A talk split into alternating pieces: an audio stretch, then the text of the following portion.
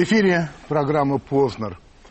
Гость программы – начальник Главного управления внутренних дел города Москвы Владимир Александрович Колокольцев. Здравствуйте. Здравствуйте, Владимир.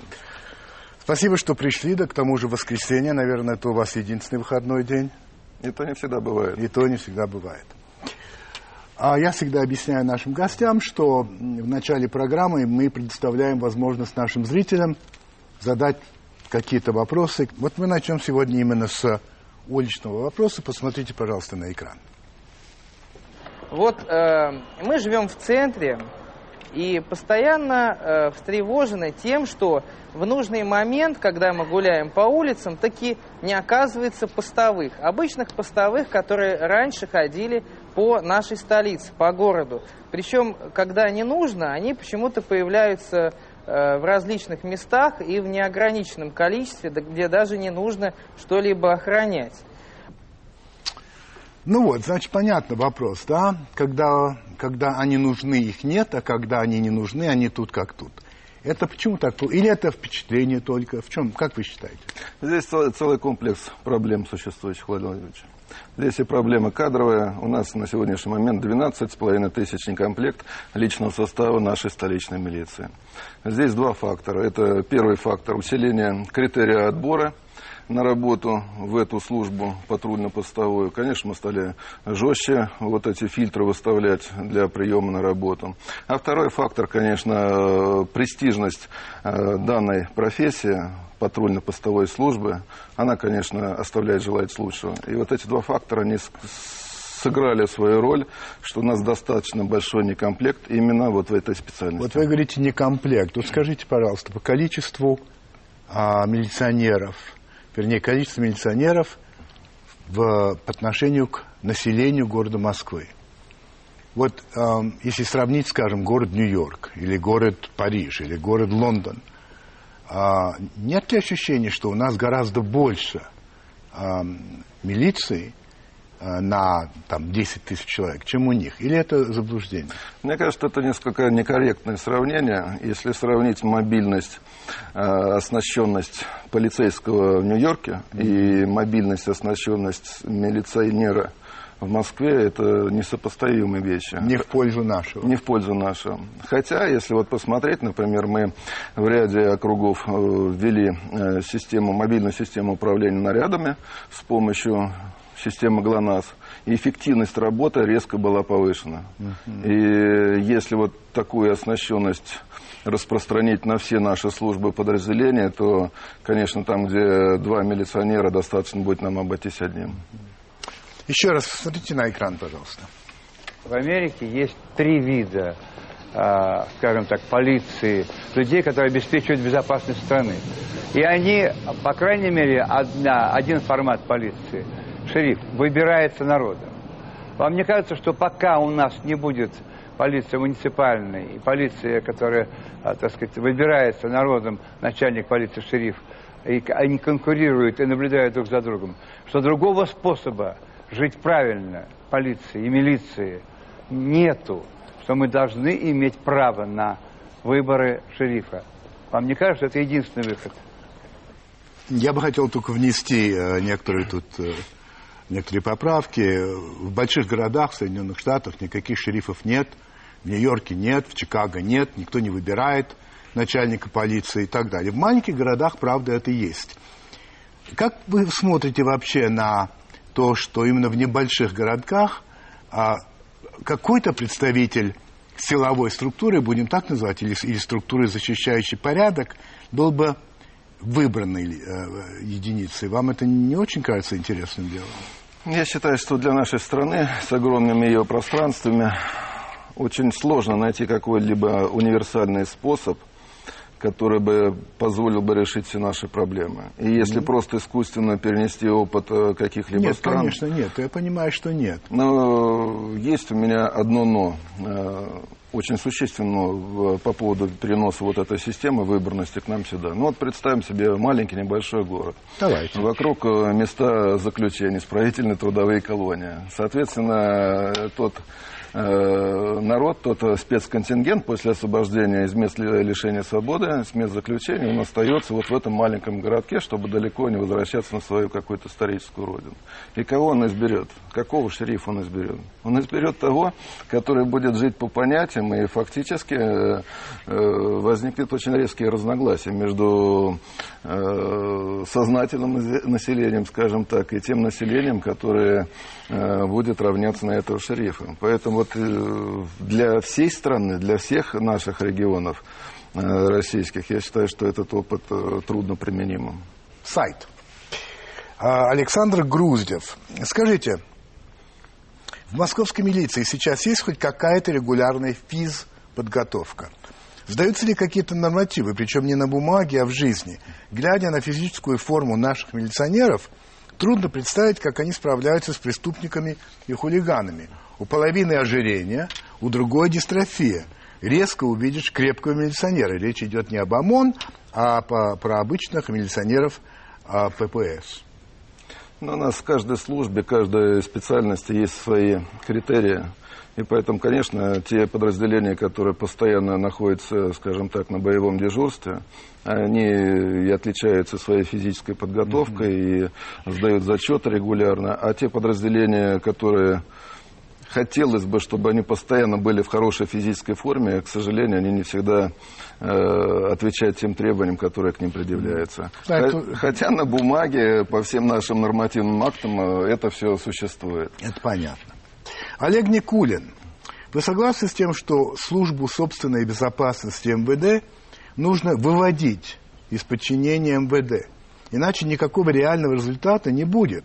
Корпоративная солидарность все равно будет брать верх. Категорически не согласен, Владимир Владимирович. И у меня есть свои доводы для этого. Во-первых, существует подразделение в других ведомствах, которое занимается, назовем так в мягкой форме, отслеживанием ситуации в наших милицейских рядах. Так. И, и плюс еще надзорная функция, той же самой прокуратуры, которая тоже может провести проверку. Но кому, как не нашим сотрудникам, которые занимаются обеспечением собственной безопасности, э, знать гораздо больше, что творится в наших собственных рядах. Они знают на порядок больше, чем другие э, соответствующие службы в других, э, я не хочу их обидеть, в других э, спецслужбах и ведомствах. Владимир Александрович, спору нет, что они знают лучше, но поскольку они являются частью этой организации, то, во-первых, есть ли у них возможность эти знания делать публичными или доводить до соответствующих инстанций, первое. Во-вторых, захотят ли? Ну, Значит, ворон ворону глаз не вы... Понимаете, да, о чем я говорю? Вот в чем вопрос. Все зависит от воли руководителя. Если у руководителя присутствует воля, и есть, если есть решительность для достижения вот этих результатов очищения своих собственных рядов, то практически у его подразделения собственной безопасности нет никаких барьеров для того, чтобы оздоровить э, обстановку. И, по крайней мере, на протяжении всего последнего года э, жители, граждане, наши сотрудники были свидетельством того, что наша служба собственной безопасности работает очень эффективно. И все те э, вскрытые проблемные вопросы, все те задержания наших нехороших людей в погонах, они лишний раз доказывают, что наше подразделение работает достаточно эффективно. Генрих Семенович Смоленский. Постоянно слышу про то, какие у бедных милиционеров низкие зарплаты. Но каждый раз, бывая в УВД своего района или проезжая рядом с управлением ГИБДД, Поражаюсь количеству очень недешевых иномарок на служебных стоянках рядом с этими э, зданиями. Как бы вы это объяснили? Ну, я бы мог Генрих Семенович задать встречный вопрос. А вот проезжая мимо какого-либо министерства ведомства, если он там увидит у чиновников, у сотрудников иномарки, это что означает, что этих чиновников нужно э, не заводить на тот, уровень, на тот уровень заработной платы, который существует Нет, в милиции? дело вот в чем. Во-первых, а никто особенно не жалуется, что чиновникам мало платят. Этого никто не говорит. А про милицию говорят все время. Им не доплачивают. И поэтому часто это объясняет то, что они занимаются. Да, да, да. Но если им так мало платят, спрашивает очевидно Генрих Семенович, то почему около их э, э, мест работы дорогие иномарки? Как они могут их купить, покупать? Два ответа. Либо взятки берут, либо родители богатые. Вот два ответа. А, Игорь Александрович Жулин. Приходилось ли вам в течение службы идти против собственных принципов, выполняя приказ начальства? Вообще в жизни это приходилось вам? Приходилось, но вопрос другой, насколько вот эти приказы начальства, они сообразуются с моралью и сообразуются с действующим законодательством. Сказать о том, что я никогда не кривил душой, принимая те или иные решения, либо выполняя указания руководства, это было бы вообще неправильно. Но указания и приказ, они совершенно разные бывают. Одно дело, когда, если я всегда стоял на той позиции, что категорически нужно уходить от палочной системы, которая очень много вреда принесла нашей э, действующей милиции. И если в конце какого-либо отчетного периода э, какой-то руководитель дает указания как можно меньше углубляться, скажем так, в разбирательство, расследование того или иного уголовного дела, так как отчетный период заканчивается. Эта практика была, и э, все знают. Это одно указание. Угу. Оно противоречит моим принципам, но в силу, скажем так, системности, да, это приходилось. А другое указание, если э, какой-то приказ последует э, совершить преступление, причем... Ну, вот я понимаю. Здесь уже... Татьяна Молчалина Меньше всего ожидалось, что в программу к Познеру когда-нибудь придет хоть кто-то из высшего милицейского руководства, пусть даже Москвы, не говоря уже о России. Почему-то наши доблестные силовики боятся, в кавычках, неудобных вопросов. Почему вы согласились? Что вами движет? А мной движет прежде всего желание поднять уровень доверия нашего населения к нашим работникам, к нашим сотрудникам, и я готов отвечать на любые неудобные вопросы только для того, чтобы показать, что закрытых каких-либо тем на сегодняшний момент в нашей жизни и деятельности их просто не существует. Сейчас мы уйдем на рекламу, а потом э, будем продолжать уже вопросы мои, так что не уходите.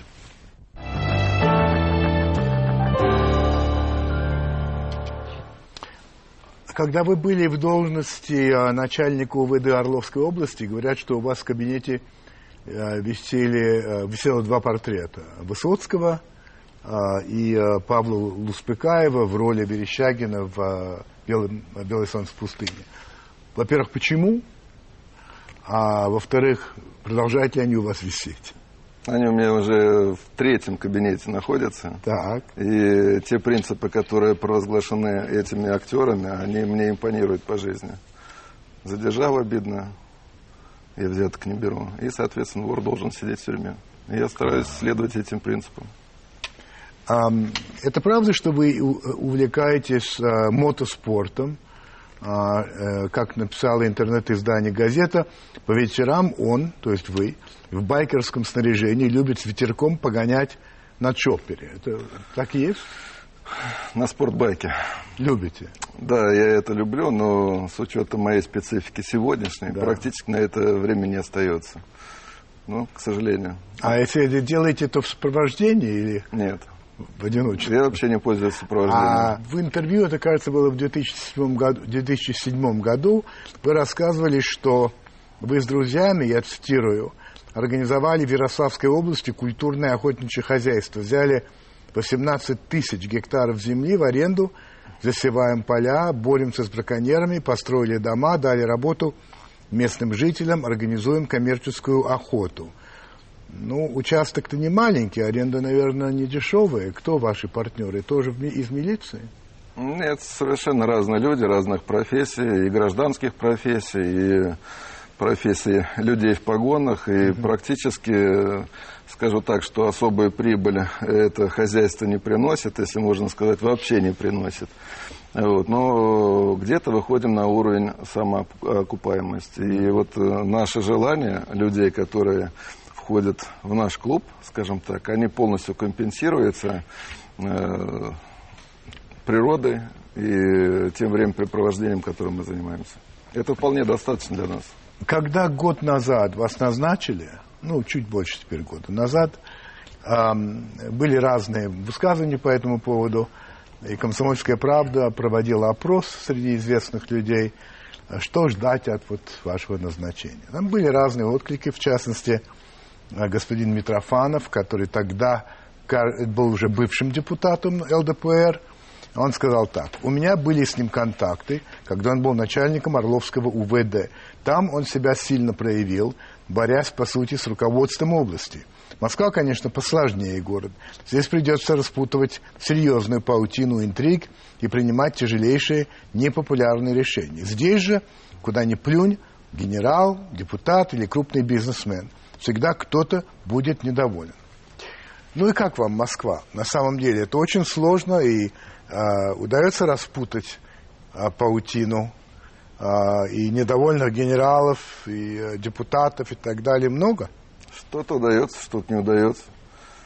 Это обычно наша милицейская работа, но желание распутать всю эту паутину, оно имеется. Сложнее, чем в Орловской области? Сложнее в силу масштабных таких пространств. Более масштабные. А что-нибудь об этой паутине вы можете сказать, что, там, что вы зацепили? Или это, так сказать, э, профессиональная тайна? Комментировать, к сожалению, могу только э, то, что есть у нас на выходе. Вот те уголовные дела, которые уходят в суд, мы их можем комментировать. Ну, а например, как, есть уже что-то? Или нет? Есть, перечислять не хочется. Не хочется. Да, это достаточно... Любое наше движение, оно всегда становится достоянием гласности и порой даже сверх того. И я всегда вспоминаю слова Роберта Рождественского, что вместе со свободой слова к нам приходит свобода лжи. И порой даже, когда выезжаешь на какое-либо преступление э, и читаешь после этого какие-либо комментарии по поводу этого вы, э, выезда, то даже смешно становится. Вот порой иной раз такие инсинуации услышишь. Скажите, а вы регулярно встречаетесь с представителями прессы? Да, да чтобы как раз объяснять какие-то вещи, да? Достаточно регулярно. А, значит, на, этот же, на этом вот был этот опрос, о котором я вам сказал, вот что ответил год назад президент Московской валютной ассоциации Алексей Мамонтов. Он сказал так, ничего не жду. Московская милиция неисправима. Вот что вы скажете по этому поводу? Московская милиция, она у нас одна. Так же, как она у нас одно Министерство внутренних дел. Конечно, если в пылу э, устремлений, высказанных о том, что нужно вообще убрать милицию, вместо нее набрать другую, то возникает вопрос, а где набрать другую? Мы должны работать с той милицией, которая есть, мы должны ее воспитывать, мы ее должны очищать от всего того проблемного, что в ней присутствует. Иначе может получиться по-другому. Если убрать Министерство внутренних дел, убрать Министерство обороны, то кто-то, наверное, смотрит на пространство, э, пространство нашей страны совсем другим взглядом. Кому-то, у кого-то возникнет желание приехать к нам сюда оружие массового уничтожения поискать, а потом может получиться так же, как и в Ираке. Недаром я могу привести слова бывшего госсекретаря Соединенных Штатов Америки Мадлена Олбрайт. Несправедливо, когда у такой страны, как Россия, так много национальных природных богатств. Поэтому я считаю, что органы правопорядка при всех проблемных ситуациях, которые там присутствуют, они, это является сердцевиной нашей государственности. Так же, как и Министерство обороны. Ну, вы знаете о том, что чуть ли не каждый день в прессе появляются те или иные статьи, говорящие о безобразиях, так сказать, о правонарушателях в форме, в погонах. Вот а, я попросил наших сотрудников собрать данные, публичные, официальные данные, вот за год вашего пребывания в этой должности, а, того, что случилось только в Москве и только вот за это время. Вот у меня, мне принесли тут семь страниц а, вот таких правонарушений от убийств, изнасилований, а, естественно, взяток и так далее, и так далее. В общем, и это только то, что официально. Я убежден, что еще есть много, о чем мы не знаем. Это не, не просочилось в печать. Вот, а, может быть, пессимисты все-таки правы, когда они говорят, что ничего не получится, потому что вот с таким контингентом, когда вот это показывает, ну, что можно сделать? Ну, я могу ответить на этот вопрос следующим образом. Достаточно количество сторонников такого суждения, что страна наша, Россия, ушла в капитализм, а милицию оставили в социализме. Все наше общество живет по рыночным э, законам, а э, милицию просят жить э, по кодексу, по моральному кодексу строителя коммунизма. Есть и такое суждение. Я все-таки еще еще раз подчеркиваю, что для того, чтобы мы видели на улице нашего города хорошую милицию, порядочную милицию, то одним завинчиванием гаек и одним наведением порядка в собственных рядах решить данную проблему нельзя. Ведь э, вопрос он совершенно простой. До тех пор, пока к нам на работу не будет стоять очередь э, устроиться на, в наш кадровый аппарат, соответственно, какие бы ни принимали решения, какие бы жесткие требования предъявляли к своему личному составу, то очень сложно, очень сложно, я подчеркиваю, очень сложно навести порядок в собственных рядах. Я хотел бы все-таки внести некоторую ясность в нашу программу для наших зрителей. И вот что я имею в виду. Значит, в свое время у нас э, в программе «Времена» а, был замминистра МВД генерал Чекалин. Достойный человек, э, герой России. И когда мы заговорили о проблемах э, в отношении граждан и милиции, он с обидой сказал о том, что Никто никогда не вспоминает о милиционерах, которые погибают, э, которых, которые становятся там коллегами и так далее в результате этой борьбы, несения службы. Так вот, я хотел бы, чтобы тут была совершеннейшая ясность. А мы отдаем должной памяти этих людей, по крайней мере, я это совершенно точно.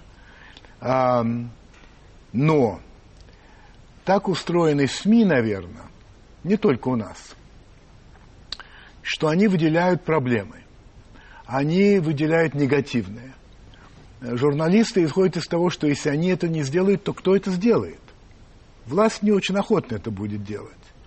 И поэтому сконцентрирует свое внимание на негативных явлениях.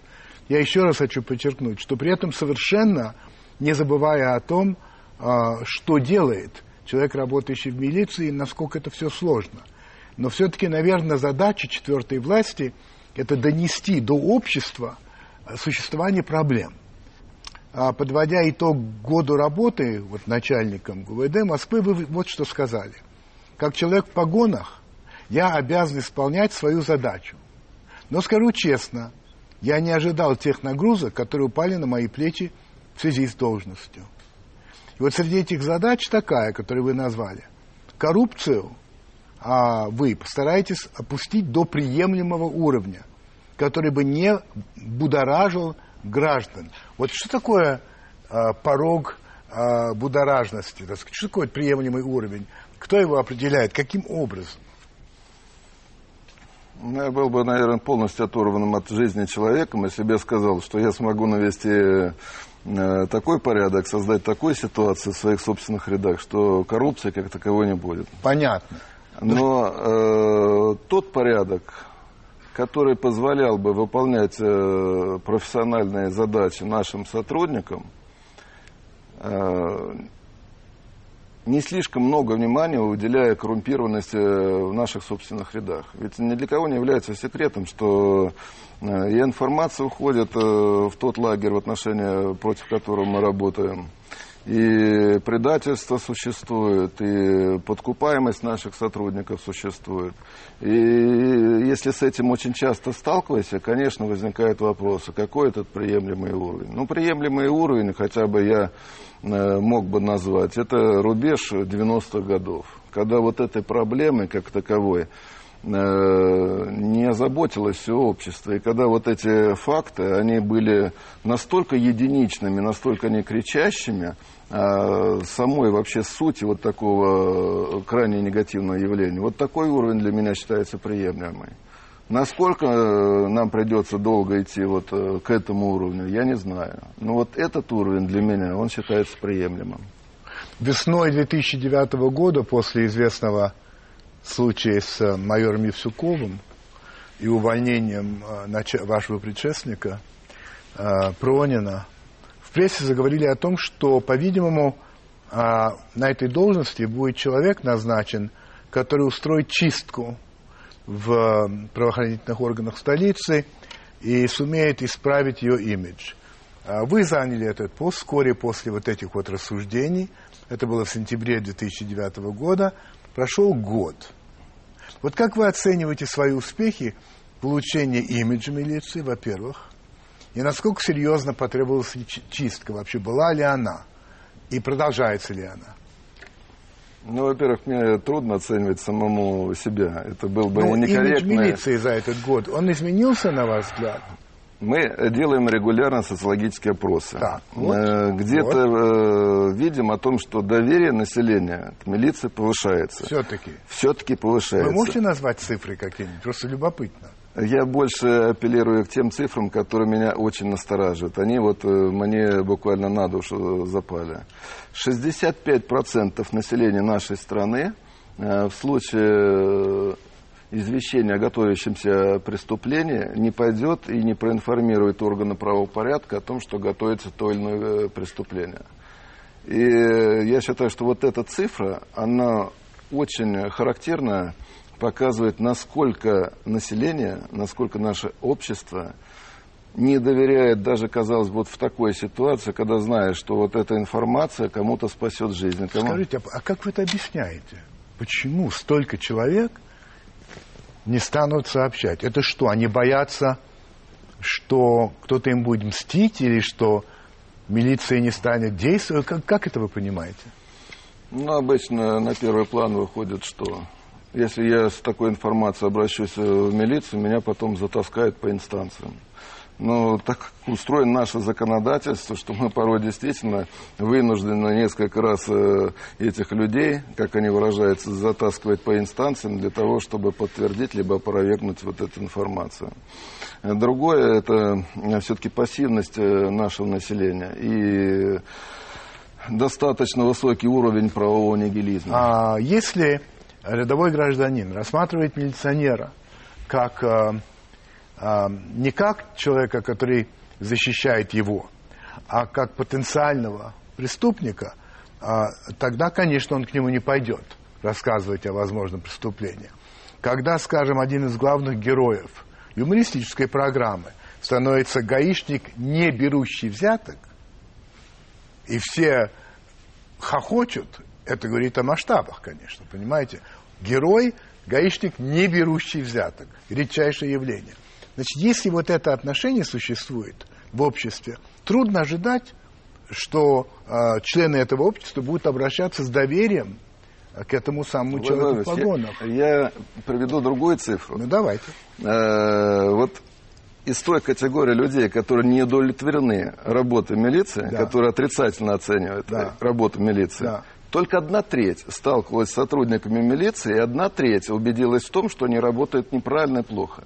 А две трети с милицией, с самой э, милицией не сталкивалась. И вот это свое э, мнение, негативное мнение о работе милиции, оно сформировано за счет средств массовой информации, за счет э, тех слухов, за счет, за счет тех каких-либо инсинуаций, которые они где-либо слышали. То есть вот представляете, если вот всю массу вот этих недовольных разделить на три, на три части, только одна треть действительно сталкивалась и действительно являлась очевидцем э, незаконных поступков, хамского отношения и вообще любого негатива. Вы сюда включаете а, и встречи с представителями ГАИ, и а, в паспортных столах. Это вы тоже относите к а, встречам с милицией? Ну, во-первых, э, все, что в форменном обмундировании у нас ассоциируется с милицией. Паспортные столы, это уже несколько лет, это не наша служба э, ГУВД Москвы, это Федеральная миграционная служба. Они в такой же форме, но у них другие задачи. Это самостоятельное, почти самостоятельное ведомство в составе МВД. А ГАИ это ваше? А ГАИ это наше, это наша структурная часть нашего главного управления внутренних дел. И вы утверждаете, что с учетом даже ГАИ только одна треть сказать, нашего взрослого, скажем так, населения сталкивалось с милицией. Да? Ну, я боюсь, из этой трети 2% 70 именно вот, э, формирует свой негативный взгляд вот, по поводу по встречи поводу с сотрудниками э, Государственной инспекции безопасности дорожного движения. Тяжелая ситуация, я даже не знаю, я Э, какие еще можно применить формы метода для того, чтобы ее оздоровить, эту ситуацию? Ну, могу однозначно сказать. Есть желание, есть э, решимость э, вот эти различные нововведения воплотить в жизнь. Но очень тяжело, например, человеку, который простоял 2-3 часа в пробках наших московских, объяснить о том, что сотрудники ГИБДД работают хорошо. Э, я не понимаю даже вот тех же сотрудников, которые во время э, мертвой пробки на каком-либо перекрестке э, уходят от решения регулируемости данного проезда на этом перекрестке. Да. Вот оно и формирование общественного мнения. Поэтому будем работать, будем каким-либо образом реагировать на эту ситуацию. По-другому нельзя. Ну вот, вы знаете, с одной стороны, я понимаю, о чем вы говорите, но вот э, с другой стороны этой пробки, если это двусторонняя какая-то улица, там едут быстро, и вот эти же гаишники переходят на ту сторону, чтобы ловить тех, которые превышают скорость. Понимаете, это мы, я как водитель, а у меня нет водителя, я не люблю, я сам, я это вижу очень часто. Неприятно, неприятно, и, и, и конечно, я не знаю, как вы будете решать этот вопрос, я не уверен, что вы знаете, как решать этот вопрос. Кстати, вы пошли, почему вы пошли вот в органы? Что вас э, привлекло? Ну, молодым человеком, что? Это романтика или что это? В то время, когда я приходил на работу в органы, э, статус человека в погонах, в военной форме, он был очень высок.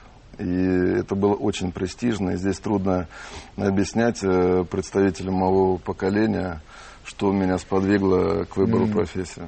Но вот у вас сын был в милиции, правда? Да, был. Потом ушел. Да. А вас это огорчило, что он ушел? Вы пытались его уговорить остаться? Нет. Нет. К сожалению, есть ряд моментов, которые хотелось бы, чтобы в семье был один милиционер. Двух милиционеров в семье я бы, наверное, уже не выдержал. Ладно. Значит, я хотел бы, уже мы приближаемся к концу, к сожалению, время-то у нас ограниченное, затронуть три вопроса, которые вызвали очень бурное обсуждение а, в, в обществе. Значит, один это ТТП на Ленинском.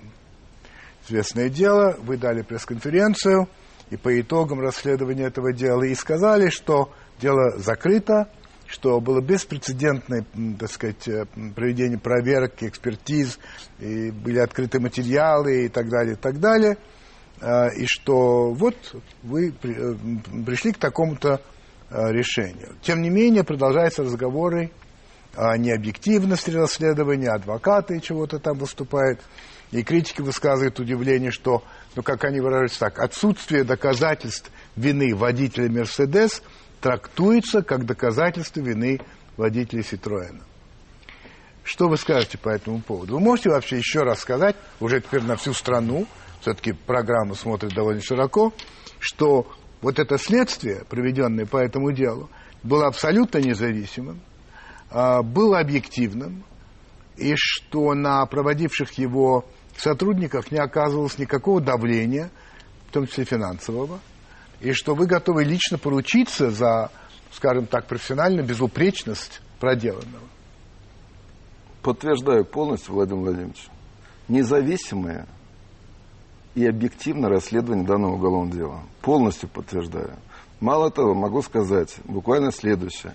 В 12.00, когда я озвучиваю результаты расследования, уже через несколько минут – в благосфере появляются комментарии. Я уж э, не буду рассматривать комментарии, которые граничат с надписями на стенах общественного туалета. Это пускай на совести этих блогеров остается. Но может быть, какой-то менталитет вот наших граждан. Вместо того, чтобы посмотреть и самим принять какой-то, сделать какой-то вывод, основывается на каких-то суждениях каких-то экспертов. Каких экспертов? Господин Канаев, руководитель Федерации автовладельцев России, э, был допрошен э, в рамках данного уголовного дела. ему следователь задал вопрос, есть у вас доказательства? Нет. Он говорит, есть. Покажите.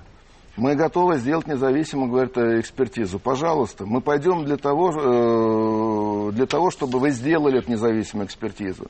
Ну дайте нам хотя бы, хотя бы какой-то запрос от любой независимой инстанции для того, чтобы они эту экспертизу сделали. Ни одного запроса, я на всю страну могу сказать, ни одного запроса так и не поступило. А те вот сейчас два эксперта, которые в интернете, грубо говоря, э, эту ситуацию будоражат, ну достаточно посмотреть на эти суждения, можно сразу сделать вывод, что у человека, обладающим каким-то инженерным, техническим образованием, абсолютно отсутствует отсутствует автотехническая экспертная подготовка, абсолютно. Потому что такие там фразы типа поперечная подкапотная балка. Но э, вот в машине можно мне показать эту деталь, которая, как эксперт, так называемый независимый, называет поперечной подкапотной балкой. Может, где-нибудь это на кране такая балка есть? Но в машине такой нет. И когда все вот эти суждения, вот это разыгрывание ситуации и опять ее будораживание еще и еще раз э, пытается что-то сделать, я на всю страну объективно заявляю, что расследование проведено в полном соответствии действующим законодательством. И никаких инсинуаций в данной ситуации не было и быть не могло. Смотрите, что получается. Для нашего рядового гражданина понятно, в общем, что обыкновенный Citroën а, не выйдет на полосу встречного движения знают, что э, именно Мерседес находился в пробке.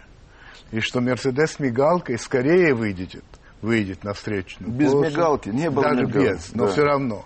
А с таким очень важным человеком внутри, чем э, рядовой Мерседес. Понимаете, трудно поверить в то, что, э, что произошло вот так, как вы говорите, по свободной полосе едет Citroën, ничего не нарушая, и вдруг нарушает, а тот не нарушил. Просто мы настолько привыкли к тому, что высокое начальство считает, что законы, в том числе и а, на дороге, не описаны для него, и что если что-нибудь происходит с этим высоким начальством, его, простите, отмажут, мы настолько к этому привыкли, что ваше а, объективное расследование воспринимается как необъективные и более заранее говорили, что наверняка отмажут этого вице-президента а, и, и а, осудят погибших. Владимир тогда я хотел вам задать вопрос. А каким тогда образом поднять уровень доверия населения к нашей милиции, если вот такой вот правовой нигилизм и такое да. недоверие в нашем обществе? Ну, каким образом я могу убедить э, в решительности своих действий и поступков для того, чтобы решить проблемные вопросы? Вот вопрос. Вы знаете, когда я, например, и не только я, узнаю, что каких-то высокопоставленных людей – наказали за нарушение правил автомобильного движения, когда это станет публичным, как это бывает в Финляндии, я это знаю, эти случаи, когда это будет не один раз, а два, три, пять, десять, и они перестанут нарушать, а я свидетель, что они нарушают, вот тогда и, на, и, и возникнет доверие. Пока нет этого ощущения. Пока что такое ощущение, что они делают, что хотят, ну, их шоферы, конечно, они сами не за рулем, как правило и что это им проходит. Что их почему-то нельзя останавливать или еще что-то, не знаю. Владимир Владимирович, меня очень трудно обвинить э, в мягкотелости и в непринятии жестких мер хотя бы к своим высокопоставленным руководителям. Э, принимаем очень э, жесткие меры, но тем не менее нельзя, наверное, одним Хорошо. взмахом шашки все проблемы решить. Это я понимаю. Теперь давайте переговорим очень кратко насчет э, стратегии 31 значит, шум, и так далее, и так далее.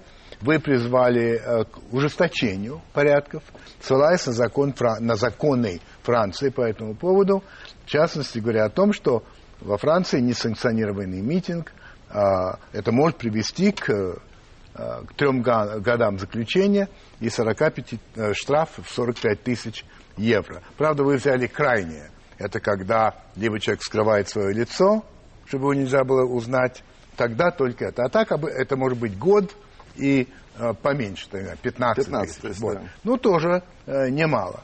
Ну, э, тут же, так сказать, наша либеральная часть напала на вас, сказав, что вы спутали все, и что на самом деле речь идет о наказании тех, кто мешает свободному волеизъявлению. Вот их и можно доказать. Такой это пункт, часть первая. Это, это часть первая. 431 Я, закона. Э, как все-таки, во-первых, э, франкоязычный человек, э, вот, я тоже посмотрел этот закон, и действительно во второй части написано то, о чем говорите вы. Вы действительно считаете, что нужно применить именно такие, в общем, очень жесткие меры?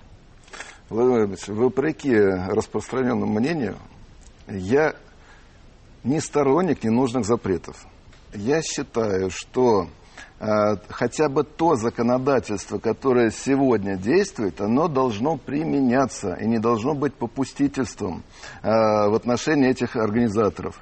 Для меня главное, как руководителя московской милиции, чтобы москвичи меньше исп испытывали какой-либо дискомфорт, проходя вот по этим улицам и по площадям. Это первое. А второе, если закон есть, он суров, но он должен исполняться. А когда мы, э, мягко говоря, только ограничиваемся какими-либо убеждающими воздействиями на организаторов и на активных участников, то... Ну, разгоняют тоже так, и не то чтобы очень ласково. Ну, последние месяцы, последние мероприятия, могу вас заверить, категорически мы стараемся минимизировать наши физические Хорошо. воздействия. Закон о милиции. Закон о милиции, значит, который должен вступить в силу с 1 января, вернее, о полиции, что я говорю, да. с 1 января 2000 2011 года. Значит, э, много обсуждают этот закон. Э, самые разные есть точки зрения. Э, там есть разные такие положения, я зачитываю. Полицейские смогут проверять у граждан любые документы, а не только удостоверяющие их личность, статья 13, пункт 2. Те же права получают полицейские в отношении бизнеса. Согласно закону, они смогут беспрепятственно знакомиться в организациях с необходимыми материалами, документами, статистическими данными и иными сведениями. Значит, например, депутат, хорошо вам знакомый Андрей Макаров, член Единой России, говорит, это полное всевластие МВД. Если мы примем этот закон, в нашей стране будет жить страшно. Хинштейн, наконец, тоже вы знаете его, тоже э, не оппозиционер, единорос. На самом деле в стране параллельно идут две милицейские реформы. Одна на сайтах, другая за круглым столами и в теледебатах. Э, вернее, лучше сказать, одна на сайтах, в теледебатах и так далее, а другая в жизни. Как и положено параллелям, эти реформы друг с другом не пересекаются. Вообще вы как относитесь э, к этой, э, к этой реформе? Она вас что, радует? Э, это правильная вещь? Вам хочется называться полицейским? Э, как вообще? Ну, главное все-таки реформа не ради реформы, а насколько наполнена та или иная законодательная инициатива материальным содержанием. Насколько этот закон будет иметь все необходимое для того, чтобы эффективно его применять на практике. Мы когда говорим, что слишком много прав у сотрудников милиции, а вот э, все время забываем о другом. А у нас есть и другая страна, которая сталкивается с действиями сотрудников милиции. Это наши потерпевшие. Это наши обманутые вкладчики, это наши обманутые дольщики которые приходят с заявлением и обращаются и спрашивают, а почему вы не можете изъять вот необходимую документацию, почему вы не можете нам вернуть эти деньги и так далее. И если мы, э, грубо говоря, не предоставим действенных э, рычагов для решения своих профессиональных э, задач э, сотрудникам милиции, либо полиции, как э, не назвать, то это просто будет э, фикция, а это просто будет видимость их работы. Но э, можно э, оставить вообще один раздел обязан, обязан, обязан. Ну а как он без э, правового какого-то регулирования своих действий и поступков может эффективно исполнять свои э, служебные задачи? Никак. Поэтому, говоря, ведь главное, я считаю, все-таки во главу угла это ставить э, и кадровый состав наших милиционеров, и стремление их действительно выполнять свой служебный долг. Не в силу каких-то других э, ситуаций, а в силу действительно поставлен перед ним командиром задачи, чтобы он э, имел возможность получить все доказательства преступной деятельности, противоправной деятельности того или иного господина. И вот тогда меньше у населения будет и жалоб на действия сотрудников милиции, тогда действительно милиция будет более эффективна. Эффективной. А выхолостить содержание, оставить только одни обязанности, а если еще и при этом не подкрепить это финансовыми э, какими-то вложениями э, в нашу милицию, то это закон, он останется на бумаге, я так считаю. Поэтому э, здесь улица должна быть с двухсторонним движением. Главное, главное, это на самом деле наполнить закон э, полновесным таким вот содержанием. А скажите, как относятся к ваши сотрудники к тому, чтобы называться полицейскими?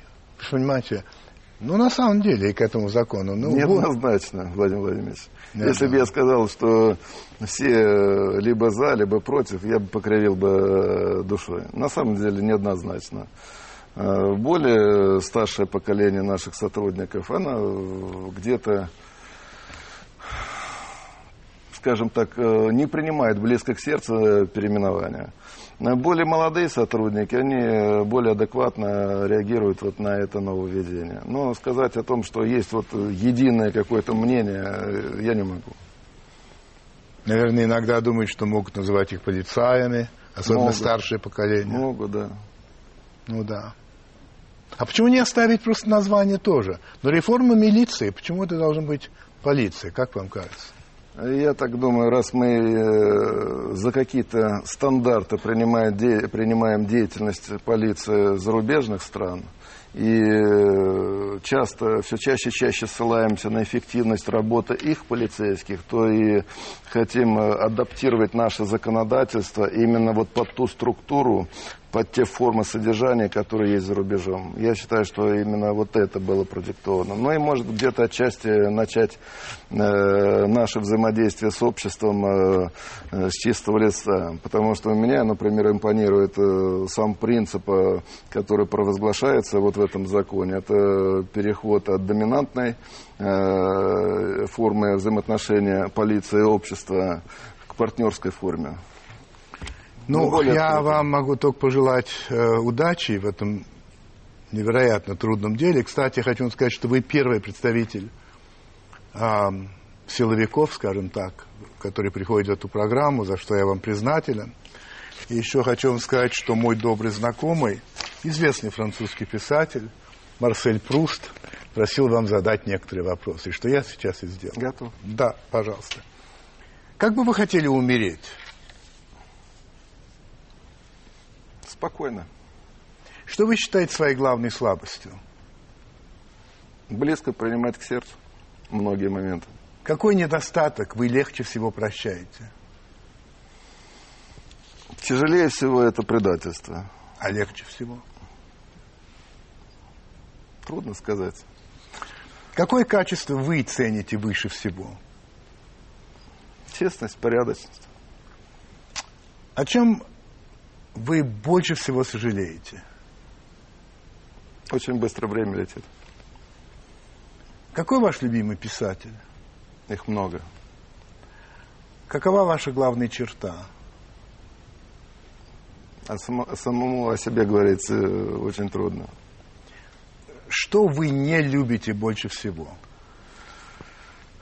Непорядочности. Чем вы больше всего дорожите? Дружбой с людьми, взаимоотношениями с людьми. Я считаю, что это все-таки главная наша жизнь. Оказавшись перед Богом, что вы ему скажете? Пусть простит все мои грехи. Это был Владимир Александрович Колокольцев. Спасибо большое. Спасибо.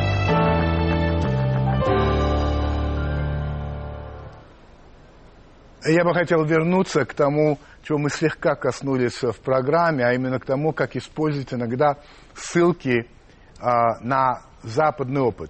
Разные группы, разные люди в нашей стране. Вообще нельзя без смеха, ну, по крайней мере, я без смеха не могу смотреть на то, как наши национал-патриоты с пеной у рта и заходясь просто и с криком, и в гневе э, говорят о том или кричат, что Запад нам не указ. Запад нам не указ. Причем они об этом кричат э, на различных митингах, э, в газетах, по радио, по телевидению. Э, они разные, там они э, чисто выбритые, лысые или очень волосатые, бородатые, они большие, маленькие, они э, кто в гражданской, кто в, форме, э, в гражданском, кто в, э, в форме, ну, конечно, кто в рясе, разумеется. А, но вот так, но если вдруг им попадается нечто такое на Западе, что подкрепляет их точку зрения, тут они бросаются на это как, как я не знаю, жаждущие в пустыне, на только что э, нашед, э, нашедший э, э, оазис, и, значит, пользуются. Вот, смотрите, там, во Франции, там, в Германии и прочее, прочее. Значит, наши демократы-либералы делают ровно наоборот. То есть то же самое, но ровно наоборот, э, но в том смысле, что если они находят что-то такое западное, что не работает, то они как бы это игнорируют а, или делают, и говорят, что это неправильно, это не так, это ошибка и прочее. Вот я вам скажу, откровенно, что мне, конечно, гораздо ближе либералы. Ну, демократические либералы, они мне ближе. Но они мне не близки. И тут есть разница. Вот хочу сказать одну вещь. На этом самом пресловутом Западе люди выходят на демонстрации по поводу положения у них дома, то есть по внутриполитическим проблемам, защищая себя или защищая кого-то, но они также выходят на демонстрации, защищая людей, живущих не в их стране. В Африке, в Азии да, и в том числе в России. Вот. А наши никогда не выходят с тем, чтобы защитить кого-то там. Только про себя. Я никогда не видел, чтобы они выходили в защиту кого-то в Африке или в Азии, или, не дай бог, в Америке.